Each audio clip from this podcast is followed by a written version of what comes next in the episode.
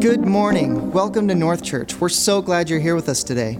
In just a minute, the band is going to come out and sing a few songs, followed by an important message from one of our North Church Bible teachers that will inspire us to go deeper in our walk with the Lord.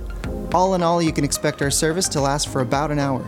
If you have questions or would like to learn more about the church, visit us online at northchurch.net. You can scroll to the bottom of the page and click on eBulletin. There you'll learn about upcoming events and other things going on at the church.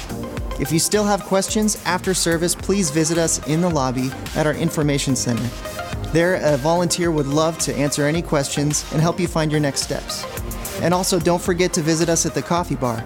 We've got hot drinks, espresso, cold drinks, a variety of tasty pastries, and it's all funded by your generosity. If you're new or this is your first time coming, welcome. We'd like to invite you to a 5-minute meeting called First Connect with one of our pastors. You can talk about the heart of the church and how you can get better connected. Young adults, 18 to 25, we want to get you connected in healthy and growing relationships. One thing you can do to do that is February 26th, you can go downtown, go on a crazy hunt for that elusive man in the red striped cap in a big game of Where's Waldo. You can contact Pastor Nate or Pastor Kenny for more information.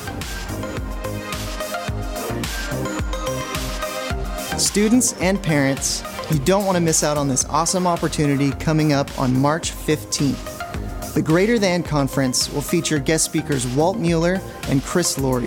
They'll be talking about the importance of living a pure lifestyle and how Jesus is greater than sexual temptation. Students, middle school, high school, invite your friends, bring your parents. Parents, don't forget to register online. Those are all the announcements I have for you today. If at the end of service you're in need of prayer, please step forward and a member of our church or a member of our prayer team would love to pray with you. Also, right now on your mobile device, you can check into North Church on Facebook. Every 3 check-ins provides an item for a welcome basket for refugee families coming into Spokane. All right, now it's time to sing. Would you please stand? Good morning, church. The Bible tells us that today is the day that the Lord has made. We will rejoice and be glad in it, even if it's snowing, right? We're going to sing.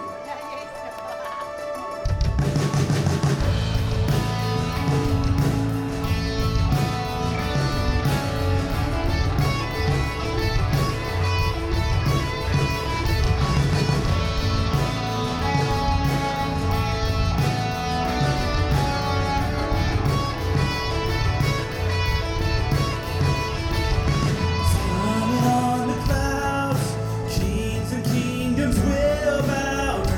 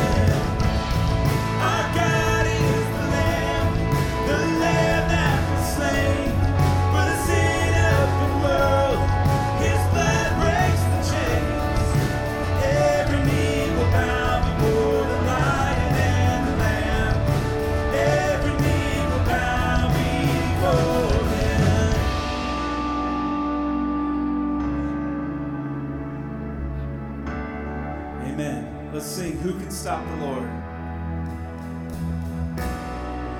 Who can stop the Lord Almighty? Who can stop the Lord Almighty? Who can stop the Lord Almighty? Who can stop the Lord? Sing it out. Who can stop the Lord Almighty? Who can stop the Lord Almighty?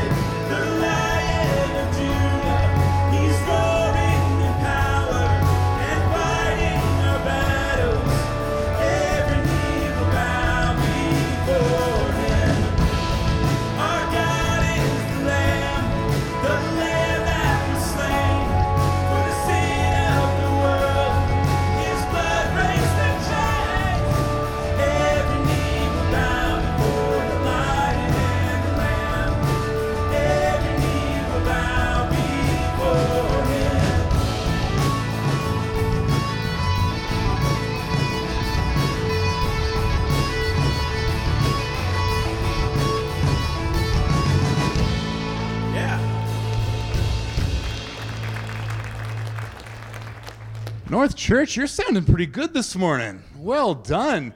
You got out of bed, you got through the snow and the slush and whatever all else that is out there. Congratulations on that. Well done. Hey, my name's Scott. I'm one of the pastors on staff. I want to say welcome and good morning, especially if you're new or maybe newer to us, kind of finding your way in and figuring out where you fit here. I would love to invite you, if that's you, to join me right after the service for about 5 minutes, right underneath the monitor on that far wall for something we call First Connect. It's just about a 5-minute conversation to say, hey, get acquainted, introduce ourselves, and stuff like that, so I'll see you there. I was thinking, I had a conversation with a young lady in the first service, and I was complaining about the snow, if you can imagine that. And she said, yeah, well, I know it's not great, but this week I got a killer deal on a really cute pair of snow boots that I didn't think I was going to get to wear till next year, and I get to wear them today. So proof positive that there's a silver lining to everything if you can just find it. And so I want you to turn this morning, say hello to the neighbor standing nearby, and find something positive about today to tell them. Go do that. Say hello.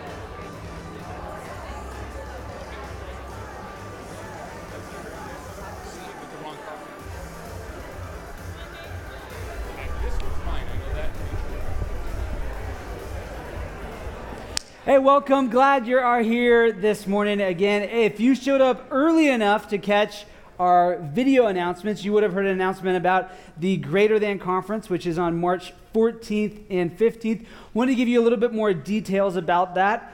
So I'm the student ministries pastor here at the church, and really what this is all about is it really started a few years ago, and it was birthed out of this idea that came out of 1 John 4:4. Which says, he who is in us is greater than he who is in the world. And so as a youth pastor, I've been youth pastoring going on 8 years. And one thing that I always come in contact with youth and with parents is this issue regarding sexuality, pornography, sexual integrity.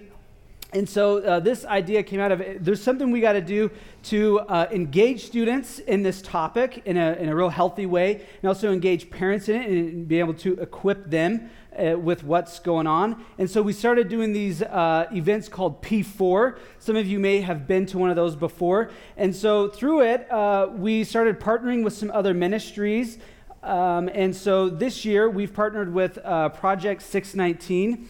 and we've partnered with Life Services and Whitworth Office of Church and Engagement, and various number of other churches, and really just kind of honed in our vision on who we are when we've been doing this event called P4, and we just kind of switched that to just greater than. So it comes out of that Bible verse that he who is in us is greater than he who is in the world. So there's kind of three pieces to this. The first piece is on March 14th, and that's for church leaders. So if you're a volunteer leader in the church, March 14th is for you. We have a guest, Walt Mueller, who is an author and a speaker, coming in to speak to church leaders on engaging the church in the current culture of sexual integrities, pornography.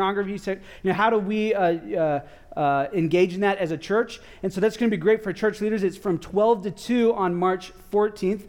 Walt Mueller will also be here on March 15th.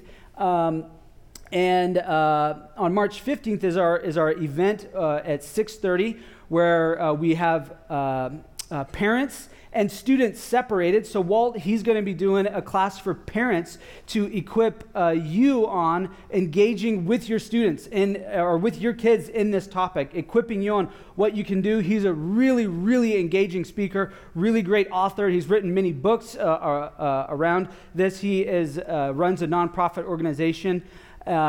And so he's going to be there. So if you're a leader or a parent and you want to be a part of this, really want to encourage you, you do have to sign up for it. So go to greaterthanconference.info and you can register for that, because we do have limited space for the leader and the parent portion.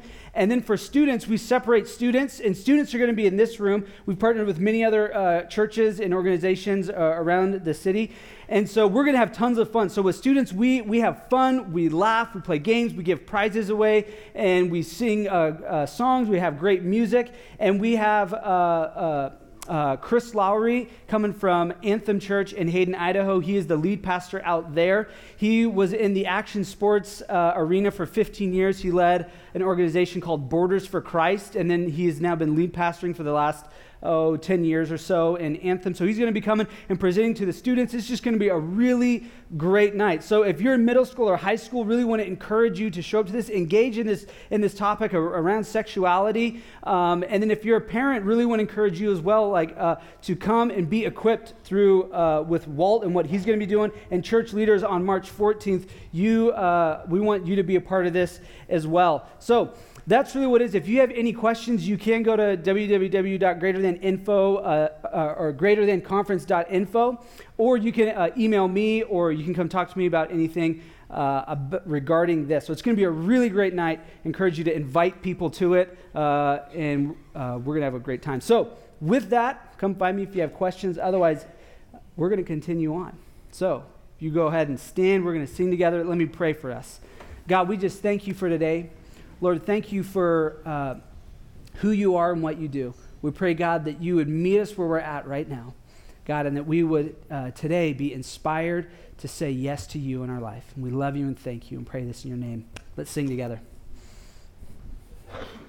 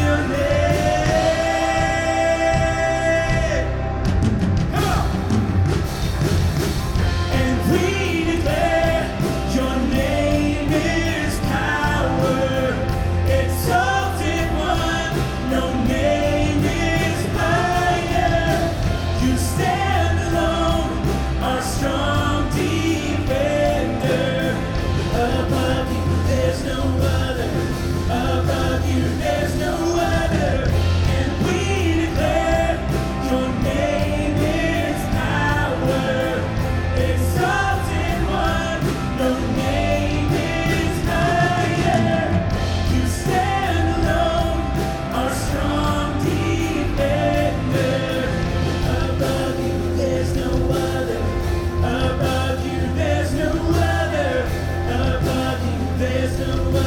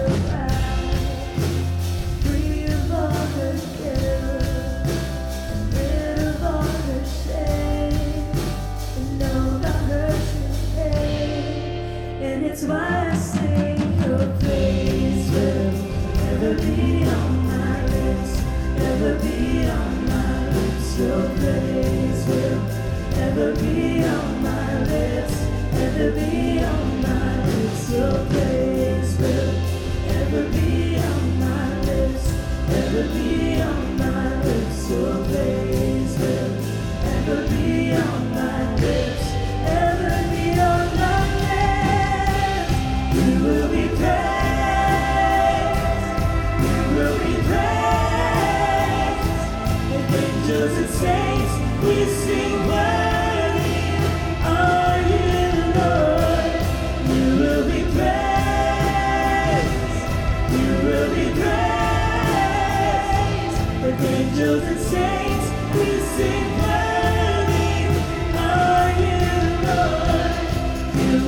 praised.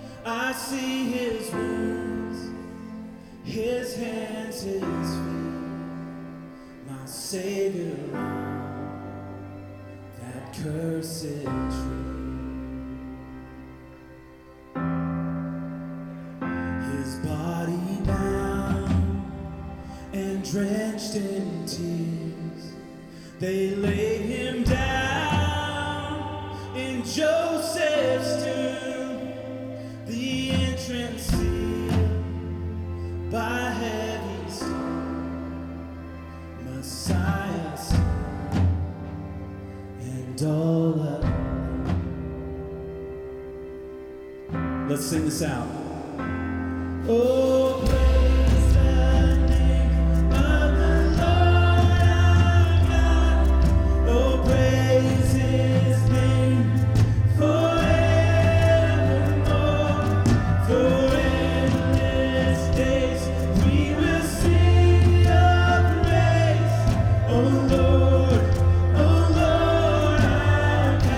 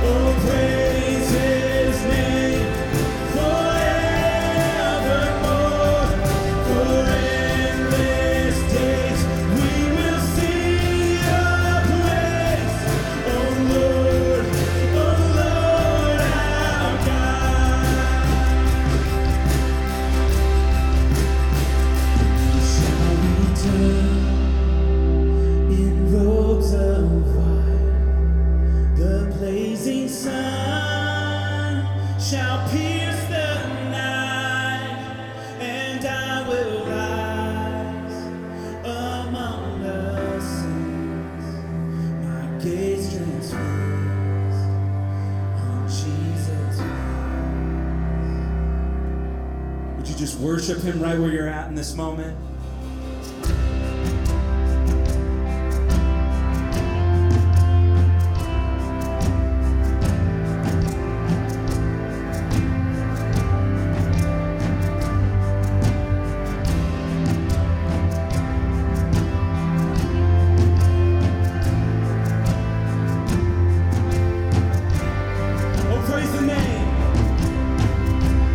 Oh,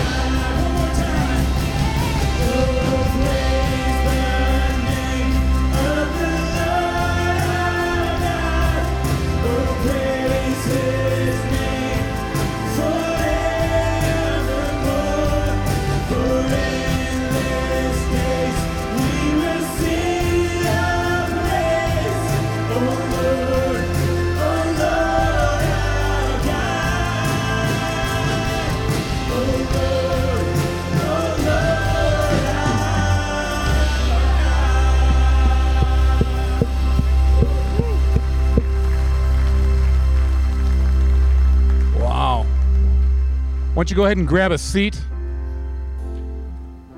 And that declaration of the God who came in the person of Jesus Christ, who suffered and who died, but who by God's resurrection power was raised from the dead into eternal life. That's not just the story of something happened way back then and a long time ago. That's a model for the way that God interacts with our life even now. We come into this place and our lives are full of different circumstances, different issues, and things that we're facing. And some of us sometimes feel like I'm on the edge. I'm not going to make it. And can I just say that where Christ meets us is in that place of brokenness and need and desperation. And that's where he brings that resurrection power and the renewed life to what's taking place. And so I want to invite you into these next few moments where we're going to quiet down and be still right where we're sitting. Going to provide some time for you simply to speak to the Lord, to share your heart with him, to maybe cry out and ask him for his help, and to allow him to have that moment to speak to you, to be near to you, and to begin that process of raising hopelessness into hope and raising brokenness into wholeness and in starting something new and fresh. So let's take these next moments and really focus on the time we have to spend with the Lord.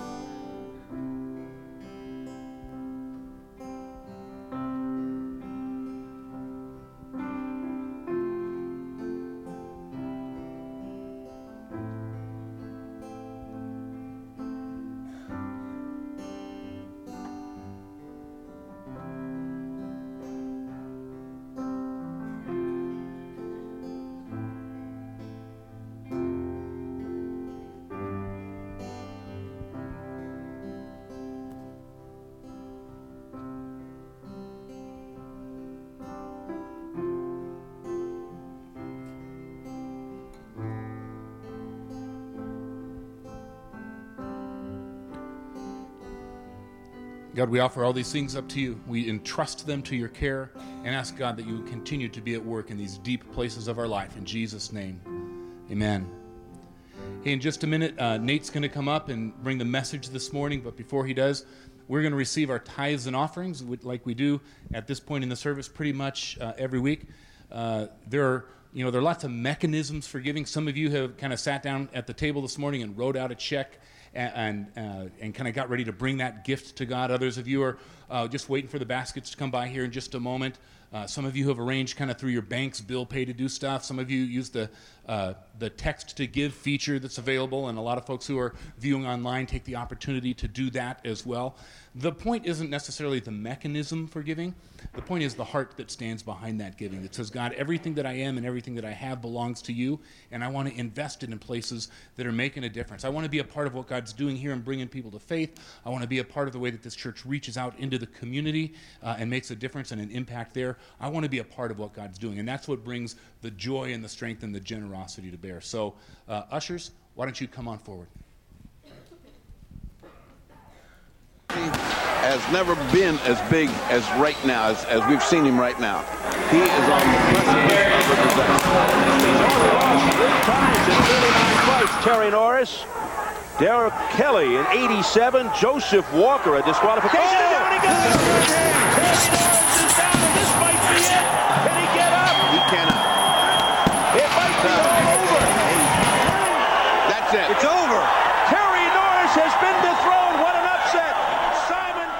Hey, good morning. Glad you're all here. What's your goal in life? Big question right out of the gates, right? What's your goal in life? You know, that's one of those questions that you got to ponder at a little bit, huh? I spent some time this last couple weeks pondering this, what is my goal in life? When I was a kid, I always wanted to be a veterinarian. I also wanted to be an astronaut. And when I hit junior high, I realized that that probably wasn't going to be an attainable goal. So then I decided I wanted to play jazz music on a cruise ship for a living. A worthy life pursuit. Hanging out in the Caribbean. My son Grant right now, I asked him this morning. I said, Grant, what do you want to do when you grow up? Like, what goal you have? And he said, I want to drive a real car. I said, okay, that works. That's fine. When I was in high school, I had this thing in my room where I actually saw it on Oprah. So, I mean, stay with me, okay? And I saw it and I was like, hey, that's kind of a cool idea. And so it was called a vision board. And so in my room, I had this vision board that you pin on it things like big life goals that you want to try and achieve. And so I pinned some things on there, and some of the things I hit, like I had a truck on there. I was like, a good life goal is to have a truck. And so I did get a truck. I put my girlfriend on there, Chantel, and I said, I want to marry this girl. I did marry her. But, you know, a lot of the other things that I put on that board, I'm going to be honest with you, I did not and have not accomplished them. And there's multiple, I don't even remember what I put up. It was probably, you know, it's like a high schooler, you know, you're a junior in high school. I mean, you're putting up weird things on that board. And so I don't even remember some of them. But then over time, there was a few that like I really had my eyes set on. And just where, you know, life throws the curveballs at you and you don't accomplish the things that you wanted to accomplish, and you kind of start getting beaten down and life knocks you down, and you get back up and life knocks you down, and you just feel like, I don't know if that's like a real goal. Maybe like the sun's kind of set on that one and it's kind of done. And so anyways, long story short, that board ended up kind of getting folded up and thrown away. And a lot of these things may never get accomplished, or I don't remember what some of them were. But, you know, if you were to put up a vision board right now in your room, what would be like the 3 or 4 things that you would put on that? You know, the things that are like, these are the most important things in life. These are my life. This is the goal of my life goal. You know, would it be... you know, about your kids or retirement, or, you know, what are the things that you would put on there? And maybe as you think of that, and some things are coming to mind, maybe you're even a little bit like me, where you go like, yeah, some of those goals, you know, that I thought, you know, 10 years ago, 20 years ago, or a year ago, man, life's thrown me the few curveballs, and I have gotten knocked down. And not sure if that will ever really be met. And you know, no one knew what getting knocked down and what hardship and pain was like. And then the Apostle Paul in the Bible. You know, he really understood, and Paul had this real clear picture of his goal in life. That, you know, I think he would be easily able to define and focus in on, here is my life goal and here is my pursuit.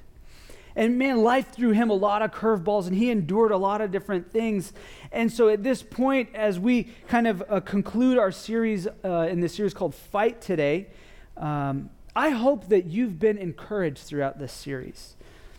And I hope that maybe even this morning that a new passion would begin to develop.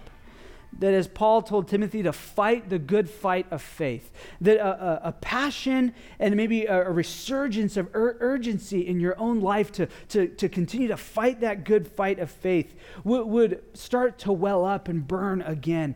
And that the focus that you have in finishing this fight strong with purpose would be present and evident.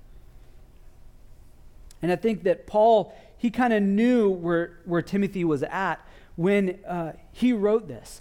And Timothy just, you know, at the time where Timothy, he's 15 years into his ministry when Paul sent him to Ephesus, probably just feeling kind of tired and stuck. Kind of like, you know, when a car gets stuck in the snow and the front tires are spinning, and it creates that kind of U shape, and you have to kind of rock the car in order to get it out of the U shape that the tires are in. Where, you know, he probably felt stuck where he's swaying back and forth and just not getting out. And so Paul writes to him in this time. And, you know, we've probably felt like that at different points in our life where you just kind of feel stuck. You feel like your tires are spinning, but you're just like stuck in this rut. You feel like maybe God asked you something, but now you just feel stuck. You can't get out of the rut that you're in. You're just swaying back and forth and going nowhere. And you know, this is probably where Timothy was at in the season of his life. And Paul at this point is also, he's in jail. He's about to die. And so he writes to him these words. And these are most likely Paul's last words that he wrote to the Christian church. We're in chapter 4 of 2 Timothy, because soon after this, he was killed. And we hear this tone in this book and in this chapter of chapter 4 of 2 Timothy that's very personal. And it's really important. These are the last words of Paul. And Paul knew that Timothy was probably tired and stuck and kind of in that rut in ministry. And he knew that that's where he was at. And probably some of us in the room, we know what that's like, you know, to feel stuck. Moms, you know what that's like, right? When you're with your kids and you're trying to grow them spiritually, but it just doesn't really seem to be working. And you're just like, what am I doing wrong? Like, what am I supposed to do? You just kind of feel stuck. Or a student trying to keep their faith alive, and you're trying to do the things that your pastor maybe tells you to do, or your small group that you're in, or whatever it is. And you're in school, you're at high school, you're in college, and it just doesn't seem to be working. Or maybe as a grandparent trying to understand, you know, what's my role in my child's life now that they're all grown up? Or what's my role in my grandchildren's life? You know, how can I invest into them and make a difference? What am I supposed to do? You know, just kind of feel stuck and like, what do I do now? So Paul writes to Timothy, who's probably in a similar spot in life with some different circumstances, but he kind of communicates these final thoughts to Timothy in chapter 4. And he kind of has this tone of that's telling Timothy that's just around this like keep fighting mentality, where he's just kind of just telling Timothy like just keep at it, like fight the good fight of faith. And he has this tone of keep fighting. This is what he says. He says, "I charge you in the presence of God and of Christ Jesus, who is the judge of the living and the dead, and by his appearing and his kingdom, preach the word, be ready in season and out of season, reprove, rebuke, and exhort with complete patience and teaching. For the time is coming when people will not endure sound teaching, but have itching ears. They will accumulate for themselves teachers who suit their own passions, and will turn away from listening to the truth and wander off into myths." Paul tells Timothy here, you know, that you keep fighting. You keep doing these things. You keep preaching the word and continue to do this. Your life's only going to get harder. Keep yourself prepared, you know, in season and out of season. Keep training for the good fight, because there's going to come a day that even though when you teach and you go and do, and you're rebuking and correcting people that need to be corrected, and you're encouraging, and you're teaching the sound things, and you're doing the right thing, there's going to come a day where people don't want to hear what you have to say. There's going to come a day where it's going to get harder, and you have to keep fighting. There's going to come a day where people don't look at sound doctrine anymore as the guide and the model for their life. They'll pursue and find people. They'll pursue and find teachers. They'll pursue and find other groups of people who validate their own passions, who validate their own desires, and they'll turn away from the sound doctrine. You know, did you ever as a kid, when like your parents were saying something to your friends and you didn't want to hear it, you covered your ears and you said like la la la la la la la, so you couldn't hear anyone? You know, I think Paul's kind of saying something like this. Hey, there's going to come a time, Timothy, where even though you're teaching the right thing, people are going to cover their ears, say la la la, and go somewhere else because they don't want to hear what you have. They don't want to hear those things anymore. They want to hear things that validate their own passions, their own desires, their own ideas of money, or their own ideas of sexuality, or their own ideas of these things.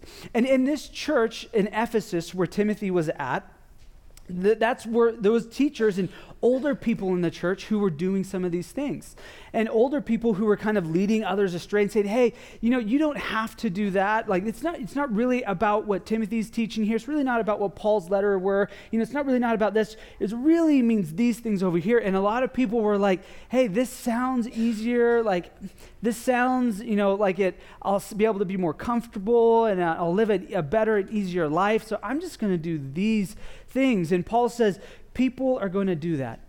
But here's the thing, that the Bible is pretty harsh on older people in the church who lead younger people astray. You know, the Bible says actually that if it's better to tie a millstone around your neck and to be thrown into the water than to lead a child, a younger person astray. And that's pretty harsh, and it speaks to me because I'm a parent.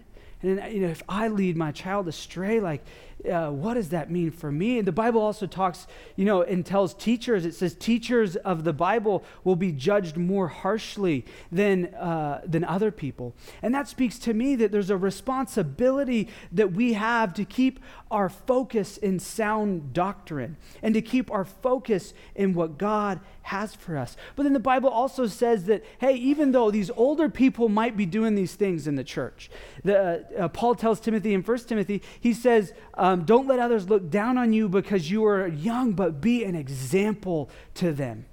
And so the Bible really shows these things of, and we kind of understand this picture of what was taking place in Timothy's church. But then, you know, as we look around more and more out of maybe Timothy's church in Ephesus, and we look out to our own world, I think we see this more and more as well. That people, who, you know, more and more people don't agree with everything in the Bible. They don't agree with this section of the Bible. They don't agree with this one verse of the Bible. And they feel like this need of like, well, I'm going to go find a teacher, a pastor, a different church, or I'm going to find a group of friends that kind of validate my own feelings on this. Because, you know, I don't like what the Bible has to talk about money. And I don't really like what this verse says about human sexuality. Or I don't really like what, you know, the Bible says about marriage in this aspect, or whatever it is, and you just go, I'm going to go find people who kind of validate my own feelings about this. And Paul says, you just keep going for it.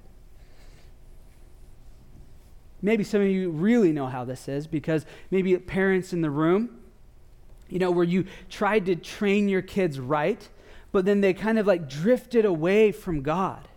And then you're just wondering like, why, you know, when we taught and we showed and we modeled, and then now they're drifting over to something different, that they don't want to hear those things anymore. They don't want to hear what I have to say. They want to hear these things, and they want to do something different. Or a college student where, you know, you went into college and you had a passion for God, but then as you get there and you realize that, why are there all these Christians at my campus who profess that they believe in Jesus, yet they're over here partying and doing all these things? And you scratch your head and you go like, what happened? Why are the people doing these things? We see people do this, and we see people pursue their own passions and try and find groups and teachers and people who validate their own things, because sometimes the Bible, it's hard to digest because it hits at the core.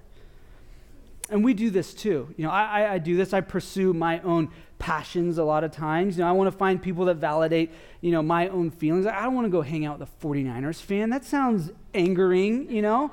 Got to hang out with people who validate how I feel. But we do this on a larger scale too, where we all have our own thoughts, you know, on money and marriage and sexuality, friendship, you know, all these different things. And when it gets brought up here, or maybe in a different group, and you hear the Bible and what it has to say, and you don't really like it, so you start to tune out, maybe you leave, you use the restroom. And some people eventually, they just end up leaving the church because they go, well, this isn't what I signed up for. You know, the Bible says these things, but you know what, like I it's relative, and it's not an absolute truth, and it's not exactly for me. And so what Paul tells Timothy here is, he goes, even though this is going to take place, people are going to have itching ears for things that they want to hear, that validate their own passions and pursuits and desires. You keep doing what you're doing. And he goes on, and he says, even though that's going to take place, he says, as for you, Timothy, You, Timothy, even though that's taking place, says you always be sober-minded. You endure suffering. You do the work of evangelists. You just keep telling and telling the sound doctrine and fulfill your ministry. Timothy, you keep fighting. He has this tone of just keep fighting. Don't give up. You keep doing what you know is right. You keep your head on straight. You keep fighting. When you feel like you get knocked down, you get back up. Don't let other people sway your decision. You fulfill the ministry. You teach that sound doctrine. Because I don't know about you, but I think what Paul's kind of communicating here, he communicates it to me. And, you know, at the end of my life and at the end of your life, I don't know about you, but I want to be able to say I completed the work that God had for me and that I didn't stray with the itching ears to go over to things that validate just my own personal desires because it feels better and it might be easier and make me more comfortable. I want to be able to say I completed the work that God had for me. I didn't give up. I didn't give in. I kept moving forward. And so when other people pursue their desires, I'm going to continue to pursue the desires of God. When other people run after their own passions in life and they like what this person says over here, and I'm going to pursue and run and work towards the God-given passions that he cares about, that we find in Scripture and that he gives us. Because inside of every person in this room right now is passions that God deeply cares about that he put there. That he said, go and accomplish these things. He designed you that way. That we would fight this good fight of faith all the way to the end. That we would finish the fight. This fight to stay sober-minded in this crazy world. Stay steady throughout it. And accomplish the work that God had for us. These passions he put in you. So young people in the room, those passions that God's put in you, that you care about, that you know align with the heart of God that we find in Scripture, we need those passions within the local church and within our community. And older people, the passions that you have, that you, maybe you've grown in more wisdom around, and we need those passions and those things that God's put inside you as well. And for me, I mean, this is exactly why we do that Greater Than Conference, because God put in me this passion of, you know, that if the Bible says that 1 John 4:4, he who is in us is greater than he who is in the world, well, then there's something greater than us than what the world is speaking about this topic of sex and sexuality.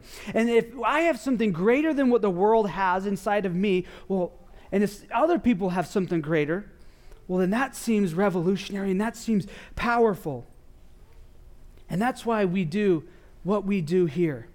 We want to inspire students and parents to pursue something greater than what the world says about sex and sexuality. I mean, who is going to students and trying to engage them in what the Bible says about their sexuality? And showing them the wholeness that Jesus offers.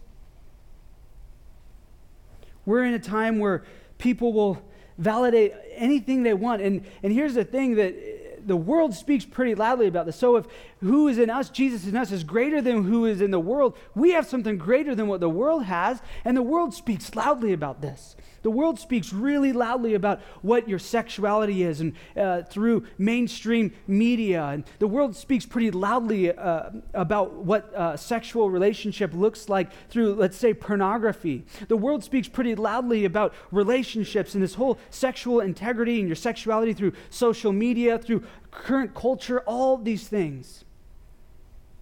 But we have something greater than what the world has. This wholeness that's offered through Jesus and the hope that's found in him. That's why we do this, because there's this God-given passion that's inside that says, even though the itching ears will want to go over here and say that this is what sexuality is about, and that it's not relative to what the Bible says, and even though the Bible says some of these things, it doesn't mean everything. But over here, this God-given passion that says, teach sound doctrine. Go do those things. Keep fighting for it. What is it for you? What is it that God's put in your heart, those passions that you need to be fighting for? I can think of a few. How about your kids? Your kids are worth it. The local church is worth it. What is it for you that's worth fighting for? Because whatever that is, we need that. The world needs it. The world needs something greater than what they hear right now. We're in a time where people want to hear the things that validate their own ideas. And if you're tired and you've kind of stepped out and you kind of feel like you've maybe given up, and these goals that you had maybe at one point and where God had put a fire inside you, and you kind of feel tired and you kind of just feel broken and you want to give up, I think Paul has some really clear words for you as well to, one, fulfill your ministry like he told Timothy, keep fighting for it. But he also says, unless you're dead, you're not done. If you're not dead, you're not done. Paul continues on, and now we hear him tell Timothy that, you know, his time is up, that he's about to die. And somehow he knew that he was going to die this time. At other points, he was in jail and beaten and all this stuff. A miracle took place, but this time he knew he was going to die. And we see this wonderful picture where Paul says, live like I did. You know, we remember Scott's message last week where he reminded Timothy about, remember how you followed me in these areas. You know, and here we see him kind of have a similar tone of like, live like I did. Remember how I told you about fighting that good fight of faith. You know, just keep at it. And so this is what he says here as we could read on. He says, for I'm already being poured out like a drink offering, which is an Old Testament term or Old Testament idea where you would pour out water around an offering and you'd sacrifice. Essentially, he's saying like, my life has been like a sacrifice. I'm a sacrifice right now. And the time of my departure has come. He's about to be killed, and he does get killed. And he says, I have fought the good fight. I have finished the race, and I have kept the faith. Paul knew these things. He knew that his life was not just about him, that it was really about God's mission. He tells Timothy his life was this sacrifice. Essentially, his whole life was a sacrifice for the cause of Christ, for the work that he had, that goal, that clear picture in mind that he had pinned up. He knew what he was going after, and that's what it was. He said, I fought the fight. I finished the fight. I didn't give up. I didn't quit. I fought the fight all the way until the end. You know, I've been a youth pastor now going on 8 years, and each year that I get a little bit older, each year I feel like I get a little bit more out of touch where students are at. You know, there's been so many times where I just feel like I don't relate to them anymore. I'm not cool enough anymore. You know, I don't really have the things to offer. I don't understand the current things that they're going through as much as I did when I was 19, when I was just out of high school. And there's been so many times where I just feel like I'm just kind of out of touch. So since I'm just kind of out of touch with what's going on a little bit, well, maybe I just need to like be done and just kind of give up. Those thoughts crossed my mind many times. But it's when I open the Word and I understand what God is saying, and even in here when we see what Paul is saying, where he goes, Nate, if you're not dead, you're not done. You might not know everything about, you know, all the current stuff anymore, but if you're not dead, Nate, you're not done. You still have things to offer. You can still relate. You can still pour in. And I'm reminded that you know, all the decisions I make in my life, they're not just about me. They're about God's mission and other people. Maybe you feel like that on a different level where, yeah, you used to serve in the church or used to serve in kids ministry, youth ministry, or out here in the community and or whatever it may be. And now you're just older or maybe you're retired and you just feel like I'm out of touch. I've put my time in. I've done that. I want to tell you that if you are not dead, you are not done. God still wants to use you. God still has a plan for you. Your life is not your own all of a sudden when you retire. Your life is not your own all of a sudden when you become a newly married person. Your life is not your own. Your life is a sacrifice. And if you're not dead, you're not done. Let me ask you this question for the people who are older than me in the room right now, okay? So I'm 28. So if you're older than that, this is for you, okay? If you've quit and you've given up, and you wonder why are young people like this, or you know why did these young people do this, or why aren't there more young people doing XYZ, you know, whatever it is. If you've quit, why should we start? If you've quit and given up and you're not serving anymore, you're not fulfilling God's mission, why should we start if you've quit? Why should we? If we look down the road and we see our parents, our grandparents, friends, whatever it is, and we look down the road and we see that's what it leads to? It leads to people who are tired in doing God's work. It leads to people who their flame has fizzled out. And you're telling me that I need to get back up on the horse and take charge? No, if you're not dead, you are not done. Show us how to finish the fight. Bring us with you. Give us a reason and help cultivate our own passion as young people in the church.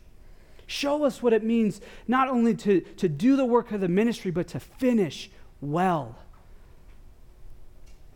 The good news is that we're part of a church here who believes in multi-generational ministry.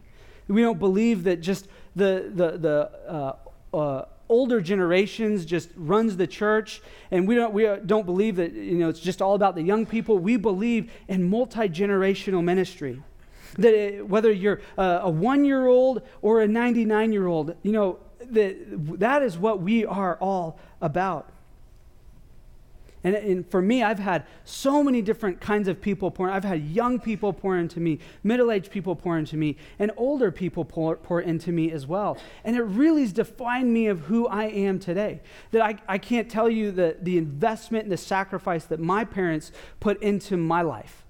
All the times that they stuck with me when I was a knucklehead, when they stuck with me through my adolescence and my childhood and into my young adult years, that they invested, they constantly poured in, constantly tried to cultivate a passion for God. And I can't thank them enough for that. But they're not the only ones who have invested in me. My youth pastor invested in me. He was, at the time, he was about 25. His name was Nick. He would come out to Mount Spokane and do a Bible study with me and some of my friends. He really invested in me. And I can't thank him enough for helping, me along in that journey as well. There was a retired pastor who stepped down from leading a church, but still really gave his life to ministry and to church. And he would take me out. His name was Jack Higgins. Before he passed, he would take me out and he'd take me and play golf with me.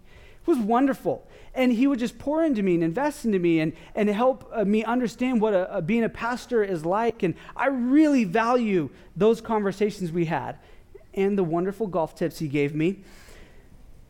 But, here was an older person who really poured into me, and I really, really value that. My band director at Mount Spokane, Mr. Jones, man, the times that he just put up with me and, just stuck with me, I was probably one of the hardest students he has had in a while. And where he showed me that you can have excellence in what you do and don't, let your music just take a back seat, but really press into it and be excellent at what you do. That's something that's gone through my life all the way where I am now, that I don't play music as much as I once did, but still the value of excellence remains in my life. I have a small group of high school sophomores right now, Jake, Reed, Joel, Noah, Alec, Ray, Lucas, these guys who come around, and I love it that I get to pour into them, but there's been multiple times they come around and they pray for me, ask me how I'm doing. That's amazing, that it's not just about the older people, but it's about the younger people too, that I wouldn't be the pastor I am today if the younger people wouldn't pour into me. I'm not the pastor I am today without the older people pastoring in my life, helping me. If you're not dead, you're not done. And the good news is you're a part of a church who believes in multi-generational ministry. Keep fighting and finish well. There's something just about steadiness, not giving up, not giving in, not quitting, that Paul tells Timothy to endure the suffering. Don't quit. Don't give up. Because ultimately, Paul knew that it's not about the now. Ultimately, he knew that it's about the end. And Paul says this to Timothy. As we kind of conclude, he says, "Henceforth there is laid up for me the crown of righteousness, which is the Lord, the righteous judge, will award me on that day, not only but to me, but to all who have loved his appearing." Paul sees something greater than what's happening right now in his life. He sees something more valuable than what the world and what the little goals and the little things that we get caught up in that happens right now. Because in light of eternity, he understands that there's something bigger at stake. Paul sees something, that there's something worth fighting for, that you don't just quit on. You don't just give up. That in the end, God will still judge each and every single person. Now, and if you've said yes to Jesus and you've accepted him in your heart, you will be in heaven for eternity. But God's still going to judge you on, did you steward the mission that he's given you well? And on that day, you will be able to stand before God, and you will be able to say, like Paul said, where he goes, he told Timothy, fight the good fight. And at the end of his life, he said, you know what? I did fight the fight. I fought the good fight, and I did it. And I bet Paul was happy in this time. I bet he was ready to die, and he was probably excited too, because he knew that he fought the fight. He knew he finished the race, that I did what I needed to do. And that on that day when God judges me, there's going to be a reward waiting for me for eternity. That he just understood that there's something greater at stake than just the years that we go through in life. That there's a whole eternity ahead of us. That there's going to be a reward for some people who actually say yes to what he has for you in your life. He understood that this goal in life was bigger than just the little things that we get caught up in, but this goal in life was in light of eternity, that there's going to be a reward, that it's really not about the now, it's about the end. So, question again, what is your goal in life? What is your goal in life? Is it to become rich?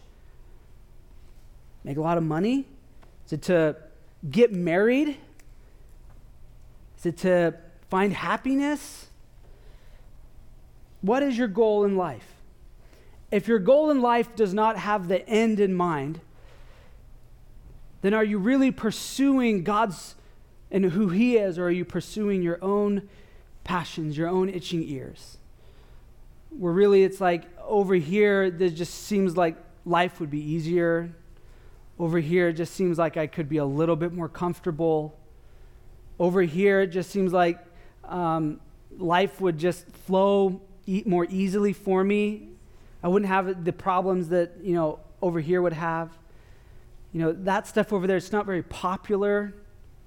When we talk about the Bible, those things about sexuality and stuff, it's not very popular. If your goal in life doesn't have the end in mind, what passions are you pursuing?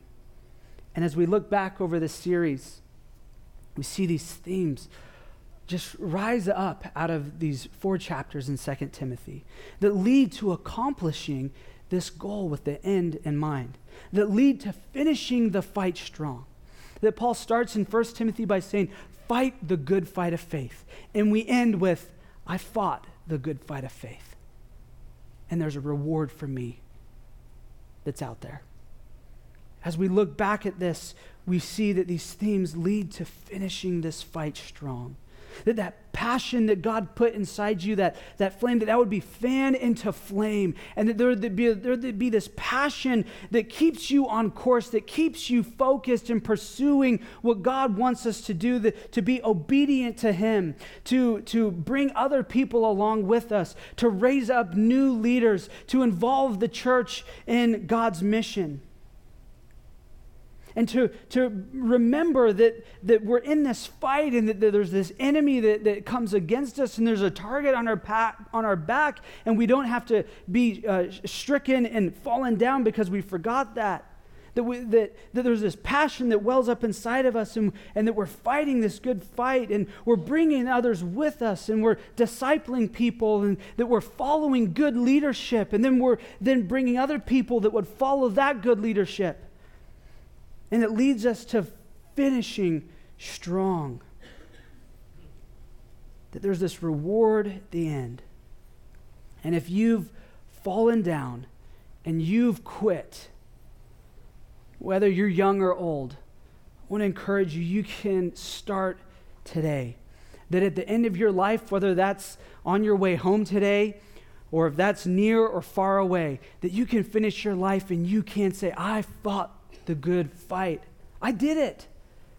I didn't quit. I didn't give up. Let that passion burn.